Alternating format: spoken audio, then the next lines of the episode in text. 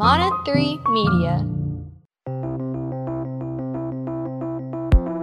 Let's face it, the world is just a messy place.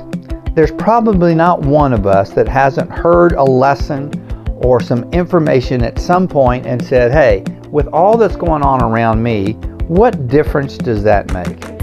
I'm Dr. Mike Courtney. I'm a counselor, a lifelong recoverer, a husband, a father, a business owner, a grandfather, and I love to ask this question what difference does that make?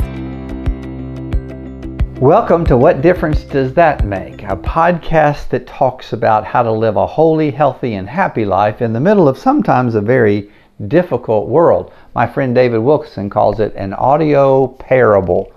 And speaking of my friend David Wilkerson, I'm here in the room with my good friend and producer, David Wilkinson. Hi, David. How are you? Hello, Mike. I am I am aces, man. I'm doing really good today. Wow. There are there are lots of levels of how you can be, and aces has got to be right up there. Today is an aces day. I'm going to own it.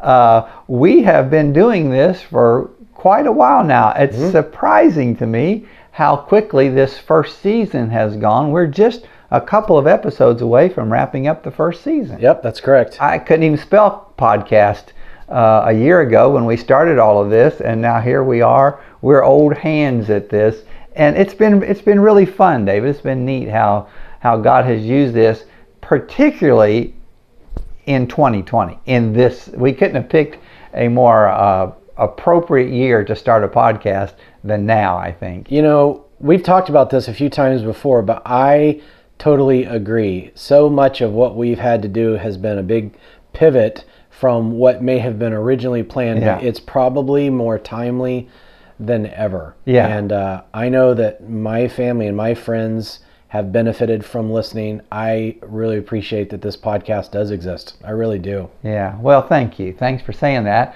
Uh, in fact, today is kind of a. I, I think that's that's an appropriate way to talk about today. We're going to talk about dreams, mm-hmm. And we we live in the present. We have to. Uh, I'm I'm a, a great proponent for mindfulness, for where we accept things the way they are and uh, learn to, without passing judgment, just say this is the way things are and to work our way through that.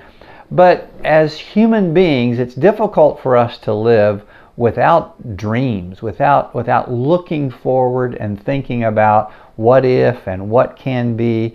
And so we're going to spend a little bit of time today talking about dreams, the things that we hope and long for. We are going to interview a good friend of both of ours, Jason Jones, who is a publicist. And uh, quite honestly, Jason is responsible for helping a lot of people live out their dreams. Mm-hmm. Uh, he he helps get books going and pushed and out in the forefront. He's been a great friend for me and for you in the work that we do. That's right. And so we're going to talk to Jason about how to publicize your dream. I think that's probably a good topic. We kind of glossed over it, but in this episode with this theme, they are going to get a, a short segment from you. And I just want to throw in, you know, why not you sharing? You've got credentials. You're like a, a USTA tennis champion. When people hear this, you already will have participated in some sort of championship tournament that you were telling me about, and you and you probably are going to win. Yes. Oh, I, I, it's just it's foregone conclusion. Speaking of dreams, yes, I'm playing in the uh, state uh, tennis championship, USTA tennis championship. Now that sounds wonderful until I add the last little uh, modifier, and that is the 65 and older. So, so it's a valid we, category. Sure, we you, there's you have a difficult time playing playing because we're slobbering on the court and you know rolling out get wheelchairs and walkers get in the way. But it, it's going to be fun. Yeah, we're going to play this weekend on clay courts in Knoxville, Tennessee, and I'm excited about going and getting to play in that state championship. And by the time people listen to this, you'll already have the large trophy and we'll have won. So anyone who's listening, they can follow up and ask you, "Hey, how did that go?" I'm sure it'll probably be on ESPN or I'm something sure too. like that. it needs to be. yeah, that's funny. Uh, well, let me tell a quick little story about my dreaming. Uh, I am the leader of branches. People will say to me, "Did you start branches?" And I say, "Oh no." I put a shingle out front and had an office that a room full of drunks met in three times a week. And that's about as big as my dream got. Hmm. But when God takes a hold of a dream, He begins to do something with that. And uh, today we have multiple offices. We have about 25 therapists. We see about 1,800 people a month. And so, in, in many ways, every day I get to come in and live in the, the fulfillment of this dream that God planted in me. And I get to lead a group of people. The most exciting thing I get to do is lead a group of people and help them see their dreams fulfilled and kind of lead them into new visions, new ideas of what God would have them to do. So here's one of my favorite stories that I tell about my leadership style. It comes from a movie Jeremiah Johnson. Do you remember that movie from Robert Redford. Robert Redford. It's one of my favorites. Uh, it's mine too. He was a he uh, post Civil War. He went into the Rocky Mountains to become a mountain man. Knew absolutely nothing about it, and so early in the movie, he's he's literally starving to death. He's not going to make it, and he runs into Will Geer, an old old mountain man character, and they develop this bond and friendship. And Will Geer promises that he will teach him to be a mountain man. What Robert Redford has to do is he has to skin the grizzly bears that Will Geer gets. He is a grizzly bear hunter. And so the conversation begins. He calls him Pilgrim all the time. He says, Pilgrim, can you skin Grizz? And uh, Robert Redford says, I can skin about anything. So he says, okay, we'll form a partnership. I'll get them and you skin them. The next scene, Robert Redford uh, is standing in the doorway of a, a mountain cabin, and you hear this crashing coming down through the trees, and all of a sudden you look out, and here comes the old Will Geer character running as fast as he can across this snow covered field with a grizzly bear right on his heels. He is chasing him. They run into the cabin. Robert Redford falls back in the cabin. The door slams. The camera pans around, and you see Will Geer dive out of the back window of the cabin. And now Robert Redford and this grizzly bear are left in there. And Will Geer yells back, You skin that one, Pilgrim, and I'll go get another one. that has been my leadership style for years people will come up with a dream and I'll throw it at them and say, man, that's a great idea. You skin that one and we'll go find another one. Yeah. Uh, it's going to be a fun episode, I think, talking about dreams, how we discover them, how God lays them on our heart, and how we bring them to fruition. And Jason Jones will help us do that. Today, I, I just want to encourage people to go to, and we'll, we'll put this in the show notes as well, but to go to the Branches website, uh, branchescounselingcenter.com and under what we do, there's a heading, what we do. Go to the page that says Branches Coaching. We have a wonderful coaching staff headed up by Cindy Hornbaker. And these are people that they are they're dream makers. They're people that help you discover, clarify, and find your dream. So go to that place, and uh, I think it'll help you in discovering your dreams. That's great. Why don't we get started?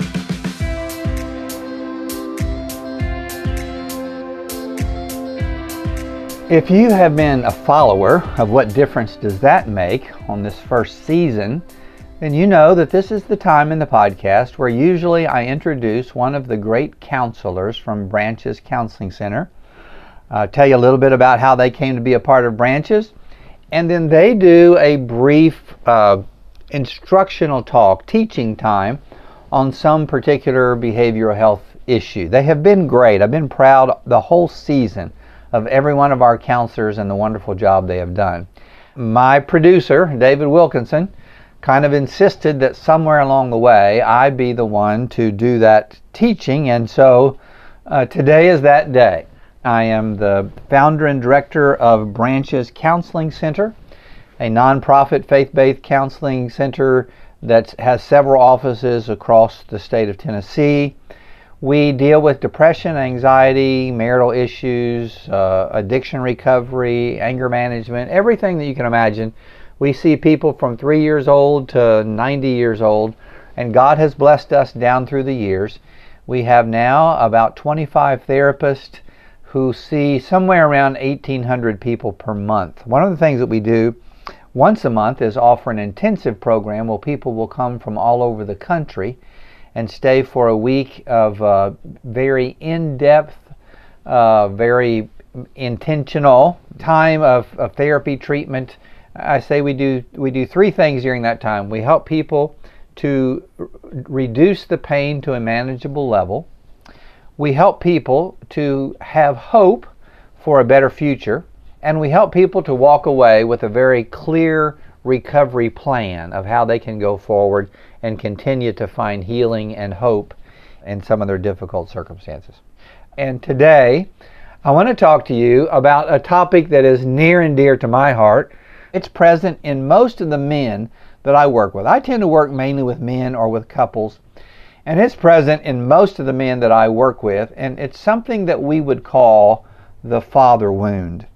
Now, the term father wound is not really a recognized clinical term, but it is kind of generally used by most mental health care professionals to talk about those emotional and behavioral conflicts between spouses and single people with children, those things that are the result of the difficulties that come from a failure to have a strong, loving, supportive a male relationship, uh, a responsible father, or they come as a result of having a father who modeled just the opposite, modeled the very uh, significant weaknesses, selfishness, uh, anger, uh, emotionally distant behavior, indifference, and they saw that modeled and began to live that out in their own children, creating this perpetual father wound.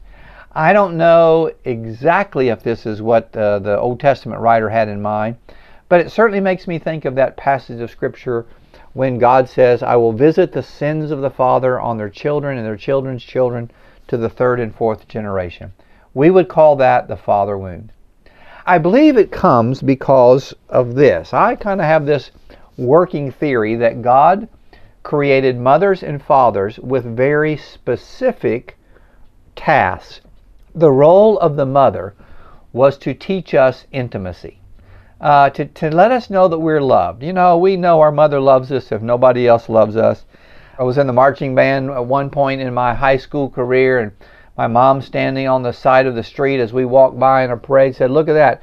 Every one of those students are out of step except my son. My son is the only one that's in step. When you have a mother that loves you like that, the world feels like a safe place. You are willing to take risk. You're willing to try things. You, you have a, at least a good foundation for healthy self-esteem. You know that you're loved. You have, you have intimacy and you're willing to take the risk of offering intimacy to another relationship somewhere down the way. So from our mothers, we get intimacy. From our fathers, we get identity. Identity is about value and worth. God said to Adam, Name the animals. It's your job to name the animals. You are to give identity to those things that are around you, to those people and those, those creatures that you uh, have responsibility for. Identity is about good self esteem. If our Father believes in us, if we have a, a strong, healthy sense of identity from our Father, then we walk away believing in ourselves. And we get that from modeling our fathers. Most men would say, at some point in their life, they said, either I want to be just like my old man, or I don't want to be anything like my old man. In either case, our identity is handed down to us from our fathers until it's not. When it's not a healthy sense of identity, then I think young men, one of two things happen. They either develop a false femininity, they don't know their place as a man, or a hyper masculinity, this macho uh, bully type who has to prove himself by walking over other relationships. They don't know what it's like to believe in themselves enough to offer themselves in vulnerable, transparent relationships. When a daughter receives the father wound, I think she tends to try to find her identity in other men. She defines herself by the relationships that she's in. Either she searches for this counterfeit intimacy, which leads to promiscuity, uh, failed relationships, or in this rejection of intimacy where she can throw herself into job, into career, to being a possessive mother. Sons who have father wounds often become absent. Daughters who have father wounds often become abusive. And we see that over and over and over again. I think the father wound was born socially in many ways. In the 1900s, the fathers left the farm and went to the cities to go to work. In the 1940s, the fathers left the home and went to Europe to go to war. In the 1960s, the fathers left our hearts and the feminist movement rose up, and most of the television programs were about these bumbling, fumbling fathers. And in the 1970s, with the baby boomers, the fathers just left our mind. They became unimportant, non consequential. That is especially true in certain ethnic groups and certain cultural groups, but I, think it's generally true across the board that for the most part, our fathers have become either physically abusive, emotionally unavailable, or just culturally absent. And we carry almost societally this great father wound. I wish I had time to talk to you about how you find healing for that father wound in you. Let me say in a nutshell, you find healing by turning your life to the one Father you can trust. He is our Father, and God, everything that Jesus teaches us about the Father is just that that He is a Father that loves us, that gives us our identity, that teaches us intimacy, that all of that comes from the Father. But what I really want to say to you is that it's important for us, especially those of us that are listening that are men, it's important for us to seek at this point to become healing fathers. Uh, let me say candidly, I was a perpetrator of father wounds in my own uh, children. And my two sons suffered for a while from the father wound that I passed down from my father. But I believe, by the grace of God, that we have worked really, really hard in overcoming that. And so these five things are ways to begin healing that father wound for your children. And it's never too late. I don't care if you're a grandfather, it's never too late to begin now starting to heal the father wound in your children and your children's children. In fact, I use that anagram START. The S stands for Search Your Own Wounded Heart. Recognize the wound in you and admit and acknowledge that there is something lacking in you because of a relationship that was less than ideal with your own father. The T stands for Trust God to be the healer. Turn to God. Let Him let that Father be the Father that begins to give you identity and intimacy and self value and worth and, and make the world feel like a safe place. The A in START, the A stands for acknowledge the sins of the past. Sit down and have a conversation with your kids and say, hey guys, I blew it. I didn't do it well. And, and I, I want to just acknowledge that right now. Acknowledge the sins of the past, where you have failed as a father. And we all have. We all have come up short. The R stands for reach out. Reach out to your children. I know it's awkward. I know it's different, particularly if they're grown children. But begin to reach out. Begin to call them on a regular basis, to send texts, to go to ball games, to be involved. Make a concerted effort to break that wall that is built up, to break it down and reach out. And the last T stands for time. Give it time. Be consistent, be sincere, be patient, but I promise you, I'm absolutely certain that as we begin to trust God to heal the father wound in our hearts, we can also trust Him to use us to heal the father wound in the hearts of our children and our children's children. Father wound, it is a cultural, societal plague, but it's something that you can change if you will begin now. If you'll start now, search your wounded heart, Trust God to be the healer, acknowledge the sins of the past, reach out to your children, and give it time. I'll end with a little story. I sent an email to my uh, both of my boys not long ago and just said to them, because every once in a while I remember that. I said, guys, listen, I know I created some wounds for you. I know I made choices and mistakes that were difficult, and I am so sorry about that. And Josh, my oldest son, almost immediately fired back. He said, Dad, if we hadn't gone through the things we had gone through, we wouldn't be living in this community. I would never have met Jennifer, my wife. I wouldn't have John Michael and Jackson. I wouldn't be a PA. I wouldn't be the medical director at Branches. So I'm sorry about the way your life turned out, but I'm pretty happy with mine. I think that is there for all of us if we make an effort to heal the father wound. My prayer for you is that God helps you as you do that.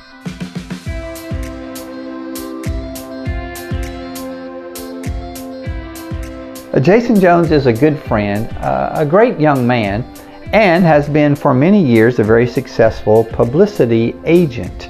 Uh, a few years ago, he started his own company, Jones Literary.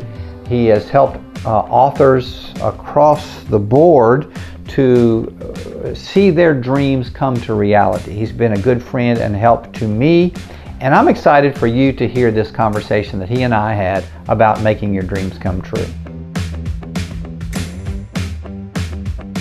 Jason, I have looked forward to this conversation with you. We have been friends for a long, long time, and I've always been fascinated by what you do and a, and a little bit offended that I'm not one of your number one clients. But uh, I am here with my great friend Jason Jones, who is the founder, owner, director, president of Jones Literary, and basically do a, a publicist for for for authors. Uh, am I saying that right? Is that what you do, Jason?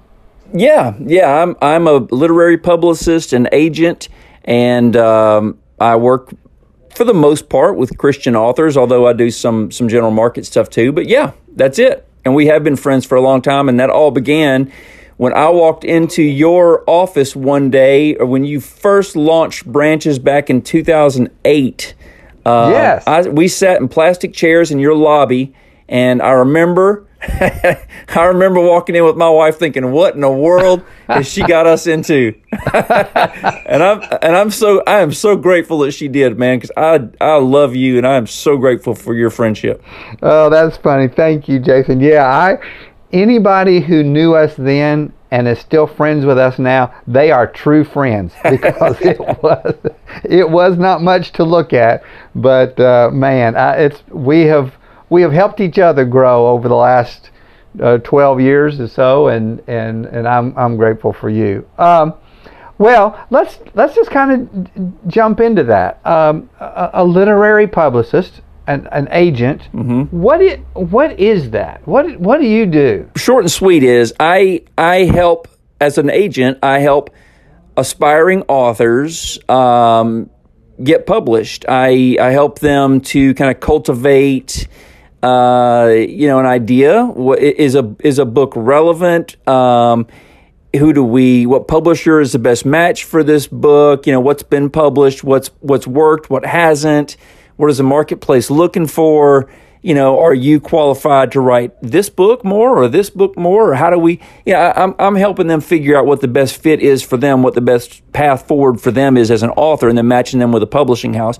And on the on the publicity side um, I work with a lot of authors who you know are already published um, by the you know the more traditional publishing houses, and, and we help to get them on television and radio and podcasts, and we help them write some op-ed pieces for online news outlets, and and and uh, in hopes that the exposure will will move people towards their book. I love anybody that makes other people better. And and that's what I have seen about you. And quite honestly, you've done that for me personally, but I have seen that you are invested in making other people better. Better at what they do, better at their at their craft, better at just better better human beings. And I, I appreciate that in you. I think that's just neat. How did this come to be?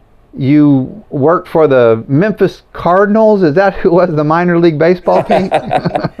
Yeah, well, you know, um, my my career path, um, it, just out of college, yeah, I went almost immediately to work for the, the Memphis Redbirds, who are the AAA affiliate of the Cardinals. Okay. Um, I, yeah, I was uh, PR director down there uh, for six years, and and, and uh, lifelong Cardinals fan. That was a job, dream job. Um, and you know always thought that uh, I wanted to be Jack Buck when I grew up, and you know spent six years working in baseball and figured out pretty quickly that it wasn't the lifestyle that I always thought it was, and that it wasn't yeah. real conducive to family living. So when Tracy and I got married, started a family, you know, was, I just kind of moved out of that into corporate PR.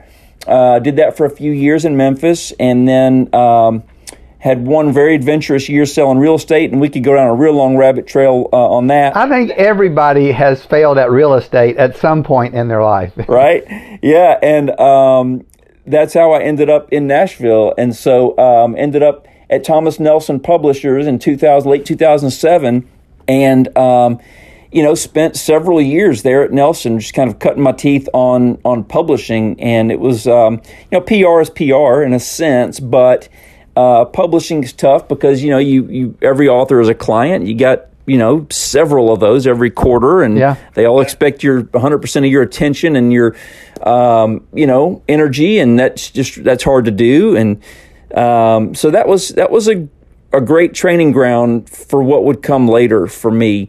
Um, as far as what led me to to to launch out on my own, and I honestly I can't remember if that was part of your question or not yeah, no, it, it is. Yeah. Honestly, it was a pretty sudden breakup with a former employer is what led me to, to Jones Literary. I, I found myself in December 2017 all of a sudden launching this ship a little sooner than I thought I was going to. It, um, I'd always it was always something I wanted to do, um, you know, working for Yeah. myself. But honestly, for years I hadn't had the courage to do it. Um, I made some really big financial mistakes early in my life, as I, I just mentioned. So I was a little bit risk averse, and I think part of that too, in retrospect, um, was my lack of trust that God would provide for us. And but He has, He always has, and I know He always will. But you know, uh, it won't maybe look like I would prefer that it would sometimes. But all that to say, I was comfortable where I was. Um, there was a considerably lower ceiling for me where I was, but it was safe. Um, and I think Yeah. part of me felt like looking for more after what we had been through was also me not being content or me being too ambitious, you know, if you will.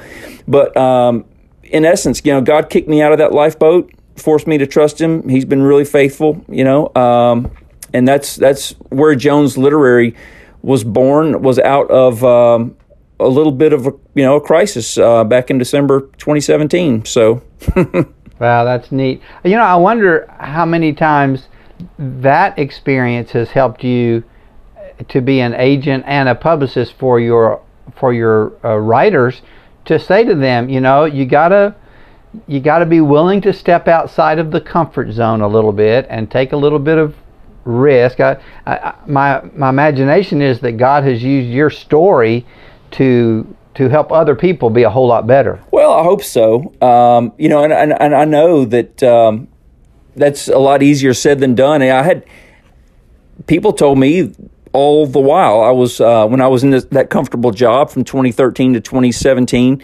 um, to go do my own thing, and and I gave that advice to other people, but I wasn't. I didn't have the courage to go and do it for myself. It, it is um, when you got a family like I do, young Yeah. family, and I, I've come to learn that my thinking was was wrong uh, at that point. But I kind of felt like, hey, you know, we're I don't want to rock the boat here. You know, they can't afford for me to make another mistake. I, this I'm in a good spot. I'm just going to stay here and and cruise for a little while, and, and we'll do the best we can. But I, was really selling myself short, and God had bigger things, you know, in store for me. And and it, you know, I, I, in my mind, he waited on me and waited on me, and I wasn't willing to, to take that next step. So he he took it for me, and I, it's worked out. Um, so, yeah, I hope I hope that it's helped too, and I'm I'm willing to tell anybody. As you know, I've sat in, over there in your office plenty of times, and you know about the mistakes that I've I've made and what they you know the the difficulty they can lead to in marriage when you have financial difficulty. That's always really really hard, and so. Um, you know, it, it can it can lead a lot of folks to, to feel stuck and, and and like they don't have a path forward, and that's where I was for a while. So That's neat. Boy, that's a it's a it's a great success story though to see that that uh, that person who continues to try, continues to try. You know the old adage about uh, who was it, Thomas Edison, that someone said you failed at the light bulb 900 times. He said, no, I've learned 900 ways that it doesn't work. Uh, and so That's you, right. uh, that's what I admire about you that you keep pushing, you keep pushing, you keep pushing, and and uh, I've made a I've made a career out of being a failure too, so I certainly understand that. I remember you gave me a copy of your book, Failure and How I Achieved It. I'll never forget that. I love that book. And um, you and I actually you didn't you didn't properly introduce me. I am your literary agent as well, so you don't want to keep you don't keep that from your listeners.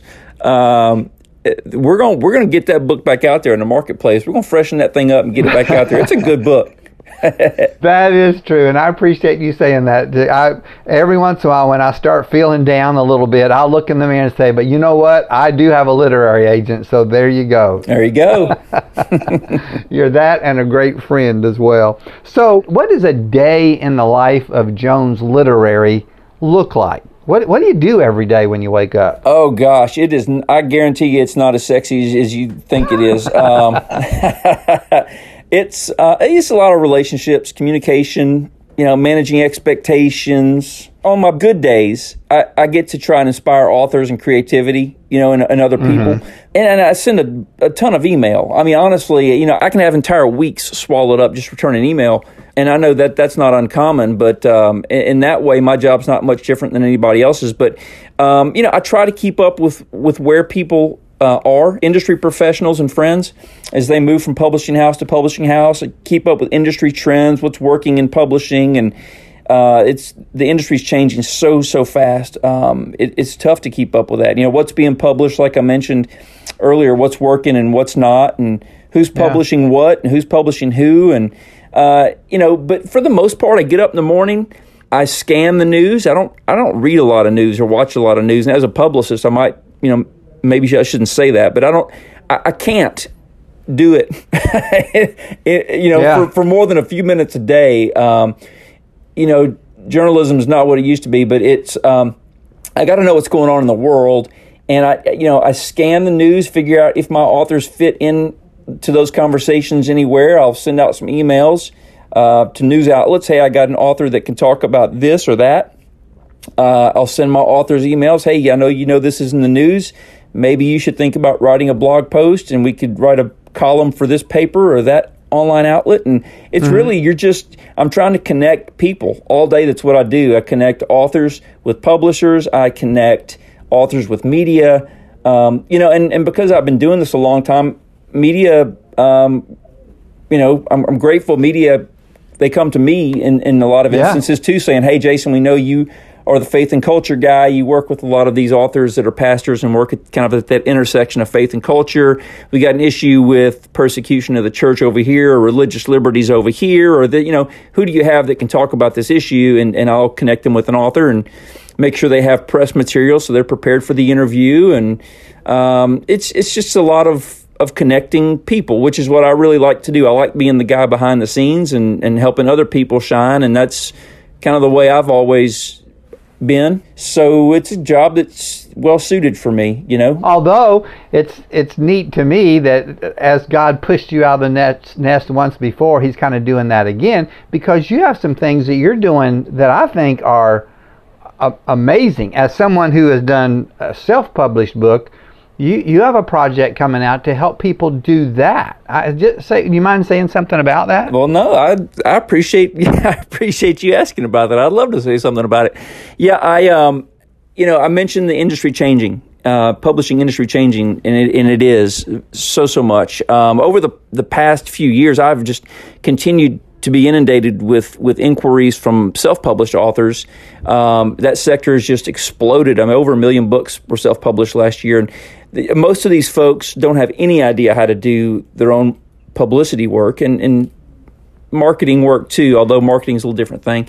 Um, you know, and they can't afford a publicist. Publicists are really expensive, and and we have to. Um, you know, we have a certain amount of money we got to bring in every month too to feed our families. Right. so I can only take on so many campaigns a month. And, you know, and that's the same for every publicist. So, in essence, a lot of these folks are kind of left without any help at all. Um, so I have been working to put together a, a, a suite of tools and resources um, to help train and equip self-published authors to do their own publicity work. Um, and start in their local market. We're going to give them media contacts in their local market, over 100 of those. We'll give them email templates and we'll give them uh, news and news angles and pitch pegs to use to pitch media. They get consult time with me. They get a copy of our ebook. I mean, they get all sorts of things. And so it's going to hopefully equip them to get some press, sell some books, maybe do a little speaking, encourage them in their writing journey to continue going. Um, because it, it can just be so discouraging when you write that book and spend all that money and all those hours, and you have this book in your garage that's just sitting there, not moving, and you don't know what to do with it. To really help. Have you been in my garage lately? Is that why you're saying? no, I haven't. But we got to do something. We got to do something about that. yeah. So that, thanks for asking. But yeah, that's that's what I've been working on real hard the last year, so we can service not only um, you know the folks that are published traditionally, um, but also the little guy who's just wanting to get started but is not doesn't really have anywhere to go. So thanks for asking about that. Localprtoolkit.com, Instagram, Facebook, and the Book Publicist podcast as well. So well, I think again, I think that is God saying, okay, you've been behind the scenes long enough. It's time for you to step out with your expertise and really lead people. I, I just think that's wonderful, and I'm I'm excited for you. I think it's going to be going to be tremendous. That's neat. What's the difference in promotion and and bragging? How do you how do you how do you promote yourself and and stay humble and walk with God all at the same time? How, how do you do that? Well, gosh, I, I get that question all the time, and and and, and so many authors um, are you know, are kind of bothered by that idea of, of self promotion. And I get it. But, you know, um, my good friend, radio host Carmen LaBerge, I'm not sure if you're familiar with Carmen, but she mm-hmm. does a mm-hmm. show called Mornings with Carmen on Faith Radio Network. Um, we had a conversation recently on my own podcast, and she we had the same conversation. Um, and she said that to offer the thing that God put on your heart to others is not self promotion. Um, you know, we wow, do we do yeah. it every day um, in all manner of other ways.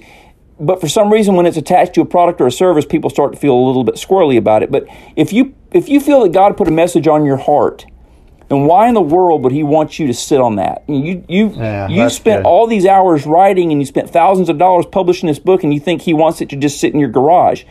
He, you know, um, I, I, say to people all the time, he, God knows the condition of your heart. You're not in this to get rich, and if you are, you're in for a big surprise. But there's, there's nothing wrong with making a living, and He He wants to provide for you, right? Um, so how do you know that that's not the way He intends to do it? Yeah.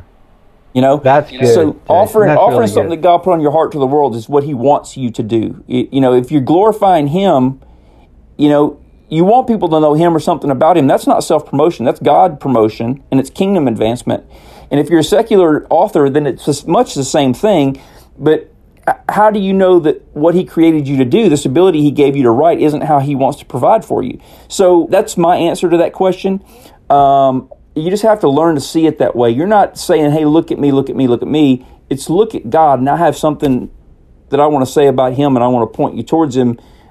But you can't just print a book and set it in a box in your garage and expect people to find it. You just got to get over it.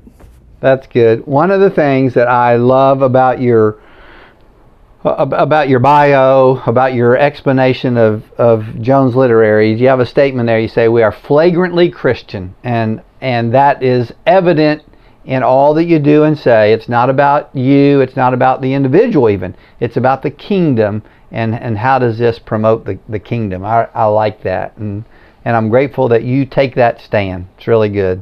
And Jason, let me just say to you, I watch what you're doing and I watch how you lead your family and what a great dad you are. And I and and you're one of those I say, "Wow, look look what look what he's doing." You're so encouraging. I always love that about you. Thank you. This has been so good and so so interesting to me and to, and there are people out there that perhaps will want to know how to connect, and we'll uh, David, uh, our mutual friend David Wilkinson, will put in the show notes how you can connect to Jones Literary. Jason, I love you. You're a great brother, and thanks for being with me today. Love you too, Mike. Thanks, my friend. Well, we started this conversation talking about uh, dreams and helping your dreams come true. Jason did a wonderful job in giving us some ideas and thoughts of, of making that come to fruition. I think one of the most difficult things that we run into when we begin to think about making our dreams become a reality is how we, especially those of us who call ourselves Christ followers, how we see ourselves as genuinely being obedient to the leadership of God while at the same time doing that thing that jazzes us, that makes us excited and kind of gives us a, a, a motive for doing what we do. So, what difference does that make? What are we talking about today? Well, I think the difference that this podcast makes is that it helps you to see that you can do what you really are excited about, what you really and truly want to do, and also be in the center of God's will. That both of those things are possible. And in fact, I think if you do one, you're probably doing the other. So go out there and find your dream, clarify it, and, and get somebody to help you fulfill it and do what it is that God has laid on your heart to do. It's been a fun day. Thanks for being with us. If you'd like some help with that, I encourage you to go to branchescounselingcenter.com under the heading What We Do, you'll find a tab that says Branches Coaching. And Cindy Hornbaker leads our coaching staff. She can help you to clarify that dream and see it come to pass. Uh, David will leave some information about that in the show notes. And in a couple of weeks, we actually will be doing what I think will be the last podcast of this season. And we'll talk a little bit about season two and what difference does that make. Have a great day. Find your dream, live it out and as always, love yourself today because God does. What difference does that make with Dr. Mike Courtney is part of the Mana 3 Media Network. It is hosted by Dr. Mike Courtney and is produced and edited by me, David Wilkinson. You can rate and review us on Apple Podcasts. We'd love for you to subscribe to What Difference Does That Make wherever podcasts are downloaded. Be sure to check out our episode show notes. Special thanks to Jason Jones for being on the podcast. You can learn more about Branches Counseling Center on Facebook and Instagram, and you can check out more podcasts by Mana 3 Media, including my own, Dad Matters, on Instagram at Mana 3 Media. That's M A N A, the number 3 Media. New episodes of What Difference Does That Make drop bi weekly every other Wednesday, so join us again in two weeks.